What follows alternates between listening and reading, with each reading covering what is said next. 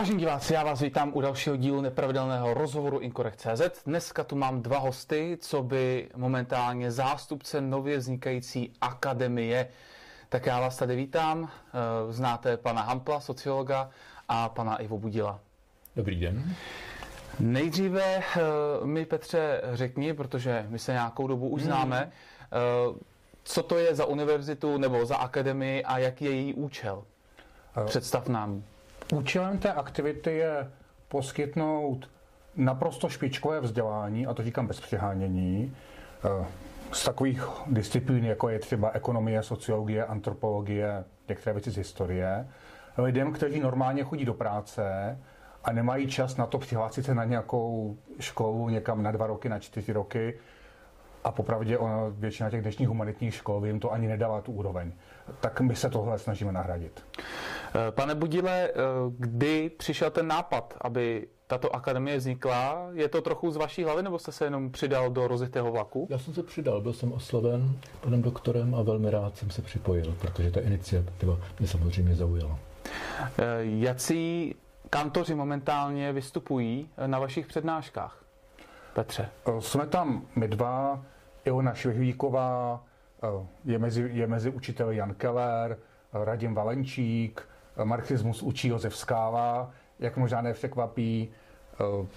Martin Konvička Martin, jsem viděl, tam něco o Green Deal dokonce. Ano, Martin Konvička, ten tam učí biologii, pak je tam jeden málo známý statistik, ale vynikající, který umí výborně vykládat ty statistické modely.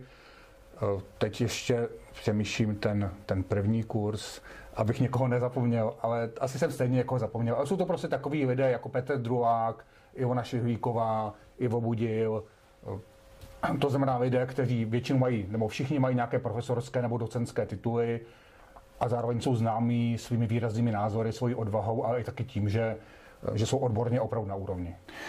Ty názory jsou... Oskar Krejčí.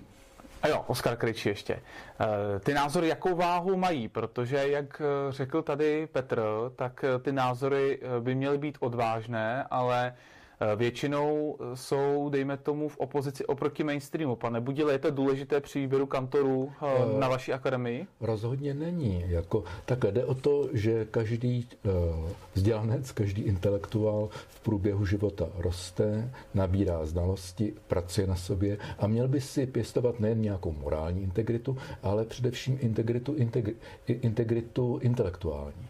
A pak může přijít chvíle, kdy se ta jeho intelektuální integrita dostane do konfliktu se systémem. Že to si uvědomí v jednu chvíli. A pak jde o to, jestli chce dál pokračovat v narušené kariéře, v zásadě v nějaké slonové věži, na základě toho, čeho si mezi tím vybudoval, nebo v zásadě zůstane věrný svojí integritě a pak může riskovat konflikty. Petře, byl ten mainstreamový proud současných univerzit tím hlavním popudem ke vzniku této akademie? Chápu to dobře? No ono vlastně tím popudem původně ten už byl před nějakým rokem a něco, kdy jedna uzavřená společnost si objednala takovou několikadenní výuku společenských věd, tak aby to ty lidi, jak to říct, prostě dost, dostalo do toho stavu, kdy lépe porozumí společnosti kolem sebe a budou schopni si ji lépe analyzovat. Bylo to na Slovensku, byli v té partě i třeba někteří voliči Zuzany Čaputové, eh, ale ukázalo se, že je možné s nimi vést diskuzi, že když jdeme na ty základní věci, dějepisné, základní věci toho, jak funguje společnost, některé psychologické, logické, že se i s nimi dokážeme dobře shodnout, že je možné společně pracovat. A jestliže to tedy mělo v té uzavřené společnosti úspěch, tak jsme si říkali, nabídněme to i ostatním. Mm-hmm. Co nabízíte třeba konkrétně vy, pane Budile? Tak já se zabývám antropologií a historií, čili rozhodl jsem se nabídnout takový svůj vhled do globálních dějin světa a západní civilizace, interakci různých kultur, e, zároveň důvod nástupu západu jako moderní civilizace, specifičnost jeho modernity a zároveň na základě, na základě těchto úvah i určité výhledy do budoucnosti. Jaké jsou podle vás ty výhledy? A to záleží na tom, jakou filozofii dějin, jakou filozofii dějin zastáváme. Pokud jsme nakloněni spíše takovým organickým modelům, které předpokládají, že společnost má určitý přirozený cyklus, vývoj od mládí k dospělosti, ke stáří a k zániku, pak veškeré symptomy nebo většina symptomů by svědčila o tom, že se blížíme nějakému stáří či až zániku. Já nejsem stoupenec tohoto způsobu uvažování. Domnívám se, že každá společnost má osud ve svých rukách na základě odvážného, inteligentního politicky, eh, politicky silného rozhodnutí, takže i v případě, kdy vypadá, vypadá budoucnost temně, lze najít východisko na základě rozumu a na základě inteligentní politiky. Máte nějaký návrh k tomu východisku, nebo k němu musíme dojít všichni nějak naraz, nebo většina z nás? Tak eh, samozřejmě, kdybych ho teď se snažil eh, formulovat, tak by to zaznívalo poměrně e, dost eklekticky a dost improvizovaně. Samozřejmě i věděl bych, na co je třeba položit z mého hlediska určitý důraz v oblasti vzdělávání, v oblasti politického eh, systému, v oblasti zahraniční orientace, v oblasti pochopení velkých geopolitických změn, v oblasti ekonomického vývoje. Že jsou to takové střípky, které samozřejmě nikdo nemá úplně složené, o to jsou také lidé, aby se scházeli a dávali to dohromady v rámci nějaké platformy nebo nějakého, nějakého programu. Eh, ale ano, jako improvizovaně, zdlouhavě, možná trošku nemotorně bych mohl nějaké východisko dát dohromady. A to představujete na svých přednáškách? Eh, po částech. Po částech. Žádná moje přednáška nespočívá v tom, že bych přišel a řekl, a toto je východisko, toto, toto, je, toto hmm. je slovo. Ne, ne, ne. Jako to se, to se musí postupně pozbírat. I, i já jsem si to musím sám pro sebe pozbírat. Mm-hmm. Petře, ty tam asi budeš mít na starosti sociologii. Já tam mám několik předmětů, nakonec Ivo taky. Eh, nezmínil se třeba o podle mě možná nejzajímavější takové rozince pro letošní rok, a sice společném semináři Ivona Šihvíková Ivo Budil kde se mluví o světovém systému, světové ekonomice, jak to souvisí a podobně. Já tam ten svůj předmět, když vezmu, že, nebo tam, kde učím nejvíc, tak tam se dotýká mnohem víc takových věcí, jako je logické myšlení, formulace hypotéz, odlišování chybných tvrzení od správných, jak pracovat se statistikami, jak prognózovat. Prostě, já bych řekl, takový úvod do metodiky vědy by se to možná mohlo jmenovat. Uh-huh. A sociologie nikoliv? Mám tam pár takových drobných sociologických věcí. Eh, třeba k tomu kurzu Ivo Budila mám takový doplněk, eh, který, který mi to proloženo, eh, což je takový, já bych řekl, výklad takového sofistikovaného konzervatismu. To znamená, je to o rodině, náboženství, tradici, morálce, ale ne takové to primitivní, že vlastně jsme pro tradiční rodinu, jsme pro tradiční morálku, a člověk vlastně pořádně ani neví, co to znamená, ale jenom je pro, tak se to tam snažím vysvětlit, jak se to formovalo v dějinách, které věci jsou realistické, které realistické nejsou, aby z toho vyšel člověk, nebo ten absolvent, s takovým, jak bych řekl, hlubším, sofistikovaným pohledem, nejen tím pohledem ideologickým. Absolvent přednášky, to je zajímavé, protože mě by zajímalo, co to z pohledu této akademie znamená, absolvent vaší akademie. Nebo je to absolvent jednotlivých přednášek, bych vyjde z toho ten absolvent s nějakou jenom uh, vzpomínkou v hlavě, že absolvoval něco, co mu pomůže vzdělat se, nebo máte či plánujete v budoucnu nějakou akreditaci a možnost uh, zkoušet a nechat ty lidi, ať výjdou s nějakým v úvozovkách dokladem toho, že to absolvovali? Takhle, v současné době, tak jak vypadá Národní akreditační úřad, tak se vůbec nebudeme pokoušet o akreditaci. Máme za to, že by to byla naprostá ztráta času a konec i pro ten úřad, nejen pro nás. E, nicméně počítáme s tím, že lidé, kteří projdou některými, nebo kteří projdou jakýmikoliv programy, tam je to tak, že člověk si vybírá libovolně z těch programů, že budou tvořit takovou komunitu, která bude kolem té školy, bude diskutovat, e, budou, budou psát nějaké texty, budou, budou recenzovat texty, tak aby to nebyly jenom články, ale skutečně texty na nějaké odborné úrovni. Budeme dokonce časem udělovat nějaký náš titul, který není akreditován, ale který znamená, že ten člověk nejenže něco absolvoval, ale ukázal, že něco umí, pronesl nějakou přednášku. Takže tyhle ty všechny věci tam máme připraveny. Eh, pane Budile, eh, kolik přednášek byste doporučil nějakému člověku, aby se posunul ve svém životě dál od vaší akademie? Třeba má chodit na jednu měsíční a myslíte, že to stačí, nebo má chodit na jednu týdně? To je velice individuální. To je velice individuální, protože že řada lidí má, někteří mají rádi přednášky a rádi, jak si se vzdělávají s ostatními na veřejnosti, poslouchají a podobně. Jiní nakonec se třeba na přednáškách, občas se to stává i mě, nedokáží pořádně koncentrovat a raději volí pak četbu, aby pochopili, co tam vlastně bylo, co tam vlastně bylo řečeno. Čili je to velice individuální. Na druhé straně myslím, že ty přednášky jsou teď nastaveny velice, velice kvalitně a že v zásadě všechny by mohly být absolvovány s tím, s takovým několika týdenním, eh, eh, v takovém několika týdenním cyklu a že by to, že by to rozhodně pro toho jedince byl velký přínos. Následuje nějaký test, zkouška nebo něco zatím? Nebo stačí, když tam, tam člověk jako takzvaně odsedí, pane Budile?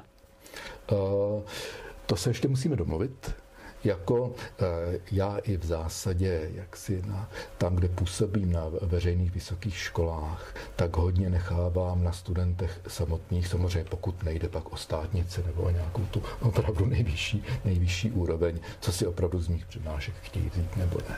Čili já nejsem náročný examinátor, na úrovni zkoušky, u státnice to možná pak trošku t, trochu jiné, ale jako dávám, dávám ji vybrat. Konec konců, konec konců opravdu eh, každý je sám strujcem svého intelektuálního zrání a jednou se to projeví, do jaké míry ten čas využil a jednou ne. Petře, teď tady máme uh, relativně čerstvou kauzu z jedné z univerzit kvůli děkanovi Ševčíkovi. Jestli, jestli máš kontakt na všechny tyhle ty kantory, kteří minimálně někteří z nich, eh, patrně většina, působí na nějaké soukromé nebo veřejné vysoké škole. Eh, z jejich vyprávění nebo své osobní zkušenosti cítíš podobné tlaky podobného typu i na ostatní na základě nějakého názoru, který třeba vybočuje z toho současného, řekněme, mainstreamu? Jednoznačně ano. O té kauze kolem děkana Ševčíka se mluví, protože děkan Ševčík je velká významná osobnost. Vedle toho jsou desítky, možná stovky asi ne, ale desítky lidí, kteří byli prostě odejti z jiných škol a jenom protože nebyli dost významní, tak se o nich nemluví.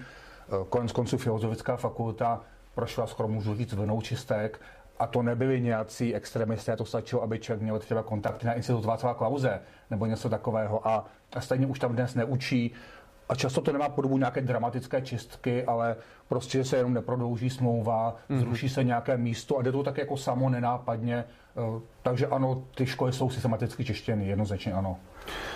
Um. Pane Budile, jak vnímáte tu kauzu pana Ševčíka, například demonstrace kolem toho, mediální pokrytí a podobně? Takže je to samozřejmě naprostá nehoráznost. Žijeme takzvaně ve svobodné společnosti v právním státě, nebo aspoň tak se hmm. to tvrdí, tak je to oficiálně deklarováno. Čili v zásadě člověk může jít podle svého přesvědčení na jakoukoliv povolenou demonstraci, což v tomto případě bylo. Eh, pan docent Ševčík se tam nedopustil ničeho nezákonného, mm-hmm. naopak vím, chtěl tam poskytnout pomoc nějakému, nějakému člověku a to, co eh, z toho bylo vyvozeno, jaký mediální lynč následoval, jaká taková jaksi téměř hysteriáda se tady, se tady rozpoutala, to je, to je, to je nehoráznost. Mm-hmm. Co Martin Konvička, eh, Petře? Byly tam tlaky, když ještě bylo Ivo Černo v jeho české, ne, v západu České univerzitě, kde působil. Působí tam ještě, udržel se? Je to jeho česká jeho univerzita. České, tak jsem si to myslel. Eh, působí. Martina Konvičku zachránilo nebo mu pomohlo to, že on v tom svém oboru, který se týká eh, zvířat, hmyzu, krajiny, je opravdu kapacita, když se někdo podívá na ty odborné publikace, které mu vycházejí všude možně ve světě, v těch dobrých impaktovaných časopisech, tak to je prostě člověk machr, to znamená, pro tu školu bylo obtížné přijít o takového člověka, protože to by zase znamenalo, že přišel o ty různé body a impakty. Mm-hmm. Takže on, on pro tu školu je důležitý, proto to nakonec ustál a myslím, že dneska už učí naprosto bez problémů zase. Je problematika islámu už zašlá nebo stále čerstvá? Já si myslím, že problematika islámu je pořád aktuální. Ono to, ono to bude médiích ve vlnách, ale to, že ty dvě civilizace se dotýkají jedna druhé, to, že na hranách vznikají fundamentalismy, to, že z toho pak vycházejí další věci, to tak je. Nicméně v tuto chvíli mezi těmi kurzy, které jsou otevřené, není žádný kurz, který by se týkal islámu. Eh, v, jedna, v jednom předmětu jsou zmíněny nějaké dějiny džihádu, ale opravdu je to tam jako okrajové. Takže teď momentálně islám neučíme. A chystáte se? Pane Budile, nebo kdokoliv já, já nejsem odborník na islám, čili... Já neříkám ano, ani ne. Uvidíte, uvidíme, na, se... uvidíme na podzem a uvidíme taky, eh, jaké budeme mít učitele, protože popravdě já se také necítím eh, takový odborník na islám, abych to mohl přednášet. Martin Konvička zrovna tak, eh, jo, jo, prostě my opravdu na té odbornosti hodně trváme. A když vezmeme ten náš tým v tuto chvíli, tak tam není nikdo takový, kdo by mohl vést třeba celodenní nějaký workshop o islámu. Um, ta akademie má svoje náklady, uh, vlastní prostory to nejsou, jsou asi pronajaté prostory. prostory. Uh, čím se to dá pokrývá? Jsou ty kurzy nějakým způsobem předpokládám spoplatněné, aby to pokrylo ty náklady? Je to tak? Kurzy jsou spoplatněné a je to tak, aby to pokrylo ty náklady, to znamená, nevytváříme žádný zisk, je to opravdu nějaké malé peníze na reklamu, uh, pronájem, nějaký základní honorář lektorů, který není nějak vysoký a akorát to vyjde. Eh, pane Budile, jak eh, jste vy prožíval vlastně ten začátek té, té akademie? Jak se to podle vás povedlo, to založení? Ta, vy jste k tomu měli nějakou akci, tak jaké to bylo z vašeho pohledu? Eh, pro mě to bylo velice příjemné, přátelské, zajímavé setkání i těmi vystupujícími, sešet se tam zajímavé, zajímavé mm-hmm. osobnosti, čili jako byl to takový vel, velmi důstojný, bylo to velmi důstojné zahájení a doufám, že ta důstojnost se teď promítne i do úrovně těch dalších kurzů kurzů, které budou následovat. Uh, Petře, mě by zajímalo, kde si myslíš, že lidi mají v dnešní době, co týče znalostí a potom následně toho převádění těch znalostí do praxe, nějakých hm, odvádění z nějakých logických věcí a tak dále, kde máme my, Češi, uh, dejme tomu průměrně největší mezery? Můj pocit je, a teď to je to, jako... je to pocit, ano, pocitově, ano, ano, abychom, abychom je to pocit, nemám to, žád, ano, nemám to z žádného výzkumu. Tak, tak, pocitově. A, a řekl bych, že to není otázka České republiky, že je to otázka celé Evropy. Mm-hmm. Se mi zdá největší problém v tom s těmi informacemi správně zacházet. To znamená, ono je velice snadné vidět nějakou informaci, nechat se zalít takovou emotivní vlnou, která s tím souvisí a nechat se snadno přesvědčit o tom nebo onom, zavřít se do jednoho tábora nebo do druhého. Ale takové to nechat si odstup, vyhodnocovat ty informace, pokládat vedle sebe různé teorie, přemýšlet o tom, jestli tu teorii je možné nějak potvrdit nebo vyvrátit, eh, vůbec přemýšlet o tom, jaké postupy mohou sloužit k potvrzení vyvrácení teorie, můj názor je, že tohle to by měl umět každý dospělý člověk, protože bez toho jsme naprosto bezmocní, ale že, že to strašně chybí. Jaký je váš pohled? Já to řeknu možná trošku obecněji, protože že eh, Západ, Evropa vlastně eh, otevřela, ustavila moderní globální svět. Eh, a teď mu přestáváme rozumět že v zásadě nemáme, a to nejen v České republice, ale v zásadě v celém tom západním okruhu, dostatek jaksi originálních a zároveň syntetických, hluboce uvažujících myslitelů, kteří by dokázali v zásadě porozumět těm velkým procesům, přesunům, ke kterým dneska ve světě dospívá, eh, dochází a z toho, z toho důvodu na ně nedokážeme ani adekvátně reagovat. Jo, což eh, šlo pozorovat třeba od 17., 18., 19. století v jiných civilizačních okruzích. Mm-hmm. V Indii, v Číně, ve střední Asii, v Perzi a podobně. Ztráceli schopnost eh, svět zvládat kognitivně, porozumět mu. A víme, jak dopadly že následovalo opravdu dlouhé období stagnace a úpadku. A teď bohužel podobné znepokojivé symptomy můžeme pozorovat v rámci západní společnosti. Přestáváme rozumět tomuto světu, tím pádem dostáváme se do role e, potenciální oběti. Mm-hmm. Máme tady eh, téma rozdělování společnosti, které slýcháme z médií neustále, hlavně z, toho, z těch médií hlavního proudu. Eh, osobně mám za to, že rozdělená společnost je eh, v nějaké zdravé míře ta nejzdravější možná, protože sjednocená společnost znamená tak trochu totalitu.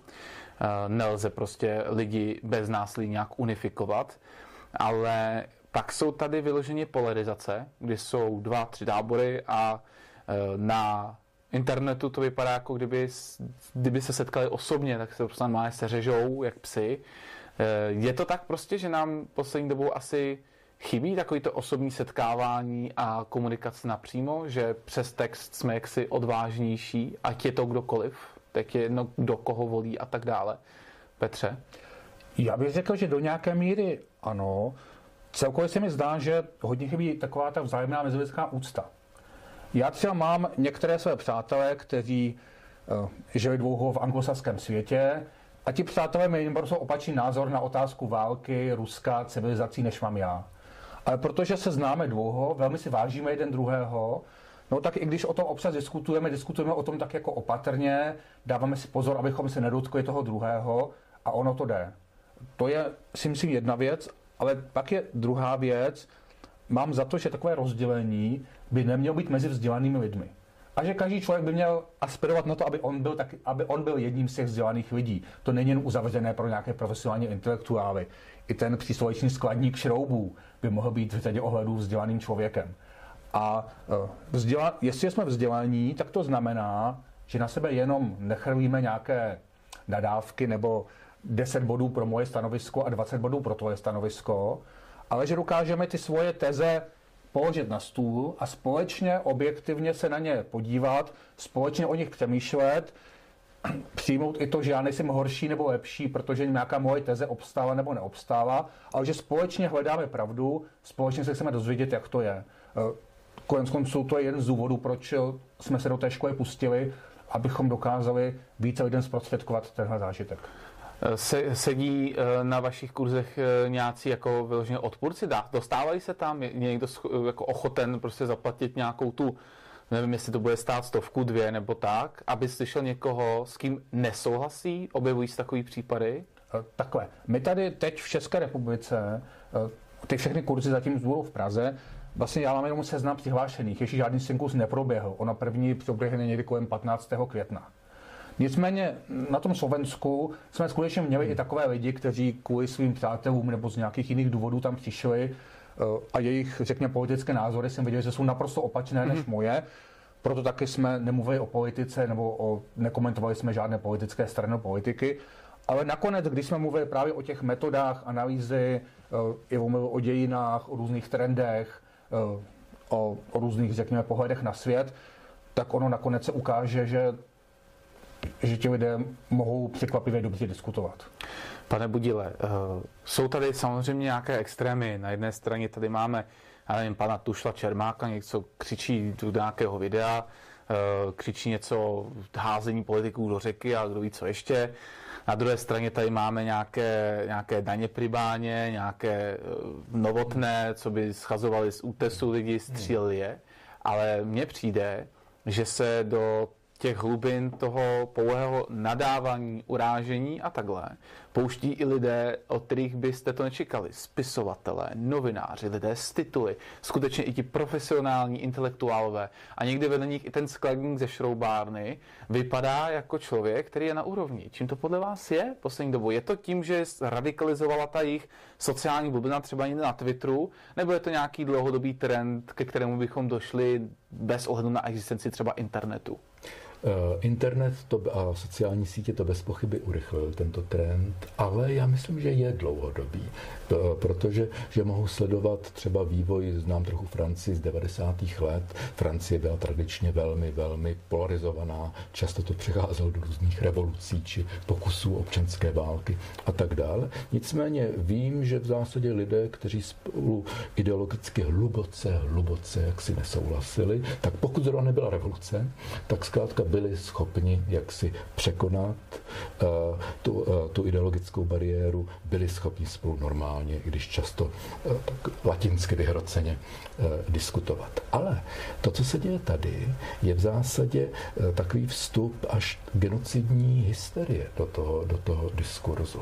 V zásadě o intelektuální výměnu už nejde, protože zmiňoval se některé ty lidi, kteří se pohybují v tom veřejném prostoru. Teď oni nic zajímavého intelektuálního už neříkají. Já si nepamatuju, kdy naposledy jsem od nich slyšel, nebo vůbec možná v rámci českého a možná celého západního okruhu, slyšel nějaký nový, opravdu jaksi originální výrok, aforismus, něco, co takový kamisové nebo sártrové v 60. letech trousili v každé druhé, v každé druhé kavárně. A ono to není. Je to intelektuální poušť a v té, na, v té intelektuální poušti se vznášejí džinové nějaké takové genocidní hysterie, která nechce protivníka přesvědčit, která chce protivníka zničit, která ho chce zabít. Že nejde o to, nejde třeba o ten velký étos, který měl kdysi marxismus, nebo ještě předtím křesťanství. Všechny konvertujeme, všichni musí být naši. A když jsou naši, tak jsou naši, tak jsou součástí naší komunity. Eh, tady eh, tihle lidé vás nechtějí přijmout. Tihle lidé vás chtějí zničit. To je v zásadě fašistická hysterie. Mm-hmm. Jaký na to máš ty názor? Souhlasíš tady s panem Budil, nebo bys něco doplnil? Já s tím naprosto souhlasím. Jenom bych doplnil, že se mi zdá, že ten spor je málo intelektuální a hodně estetický. Hmm. To znamená, pro mě je urážlivé to, že sedím s někým tak ošklivým ve stejné místnosti. Hmm. A uh, já si myslím, že takové dobré přirovnání z našich nebo z evropských dějin je princezna na hrášku. Princezna na hrášku demonstruje svoji vznešenost tím, že nedokáže snést to jedno zrnko hrášku ani pod nějakými těmi deseti matracemi. A nám se tady objevují lidé, kteří demonstrují svoji vznešenost, svoji příslušnost k té správné společenské vrstvě, tím, že nedokážou snést vůbec to, že existuje někdo, kdo by mohl něco spochybnit. Mm-hmm. Zkusme se podívat na systém univerzitního prostředí v České republice protože zaznívají náznaky, nikdo to nechce říct na plnou pusu, eh, ale vždycky je to tak, že mluvil jsem tady s tím a tady s tím akademikem a ten mi říkal, jak to na těch vysokých školách chodí. Základní plat plus nějaké vzájemné přihrávání si grantů na různé výzkumy, výzkumy dělané velmi opatrnou metodou, aby třeba výsledky nevyvrátily výsledky průzkumu tady kamaráda kolegy, který mi ten grant přidělil. Eh, to mi zní jako velmi hluboká, skoro až rakovinotvorná prolezná nemoc, která kdyby skutečně existovala, tak by podle mě poškozovala a zabíjela celé univerzitní prostředí v České republice. Pánové, dokážete mi tohle, co jsem teď popisoval, nějak potvrdit, vyvrátit, popsat? Eh, to by bylo na další, to by bylo na další výklad, protože je to opravdu jako složitá a rozsáhlá problematika. Pravdou je, že české vysoké školství prochází dlouhodobě hlubokou personální a intelektuální krizí. Mm-hmm. Nikoli v krizi finanční, vybavením a podobně. Eh, v tomhle směru, jak se situace v zásadě, v zásadě na většinách, většiných škol celkem i výrazně zlepšila. Ale problém je, že vysoké školy jednak které přestávají být školy. Jo, jednak se tvrdí, že v zásadě na vysokých školách se má primárně dělat výzkum a to výzkum velice často uh, velice specializovaný, často až ezoterický. Tím pádem ti vyučující pak ztrácejí i schopnost běžné řeči s bakalářskými nebo pregraduálními studenty a podobně a přestávají být učiteli, mm-hmm. protože výuka je odsouvána jaksi jako v zásadě taková vedlejší, e, často až méně cená, méně cená činnost. Čili univerzity přestávají být univerzitami ve smyslu vysokých, vysokých škol. E, dále další další věc je tvůrčí činnost. Eh, přednášky už nejsou považovány za plnohodnotnou tvůrčí činnost, ale za tvůr, plnohodnotnou tvůrčí činnost přestávají být pokládány i odborné nebo populární české knihy. Že v současné době dvouletá, tříletá investice do psaní rozsáhlé, jak si české knihy, která dříve pak vzbuzovala velkou polemiku za diskuze, vešla pak třeba do nějakého kánonu české literatury a, a podobně. V zásadě je pro daného akademického pracovníka téměř profesní sebevražda. Protože po těch třech letech, kdy vydá knihu, která mu ale zabere veškerý čas, intelektuální energii, eh, tak může být označen za někoho, kdo je neproduktivní protože za ty tři roky nevydal žádný nebo třeba jenom jeden impaktovaný, impaktovaný článek. To, že napsal 700 stránkovou knihu, jako se nebere, se nebere potaz. A je to hrozná neúcta. Je to neúcta k lidské práci, pak v zásadě je to i velmi nedůstojné prostředí. Protože lidé, kteří nikdy nic nenapsali, nakonec ani ty impaktované články ne, tak v zásadě posuzují někoho, kdo má za sebou řadu knih, ale posuzují ho jako de facto intelektuálního akademického lempla. Hmm. Máš tomu něco ty, Petře? Já bych snad jenom řekl ze své osobní zkušenosti, já teď zrovna na jednom grantovém projektu pracuju a musím říct, že ho děláme naprosto poctivě, nijak tak neuhýbáme s, s těmi zjištěními a konec konců před pár lety jsem pracoval na grantovém projektu, kde jsme řešili otázku feminismu a měli jsme tam velmi takové kontroverzní věci. A, takže ono se to dá udělat.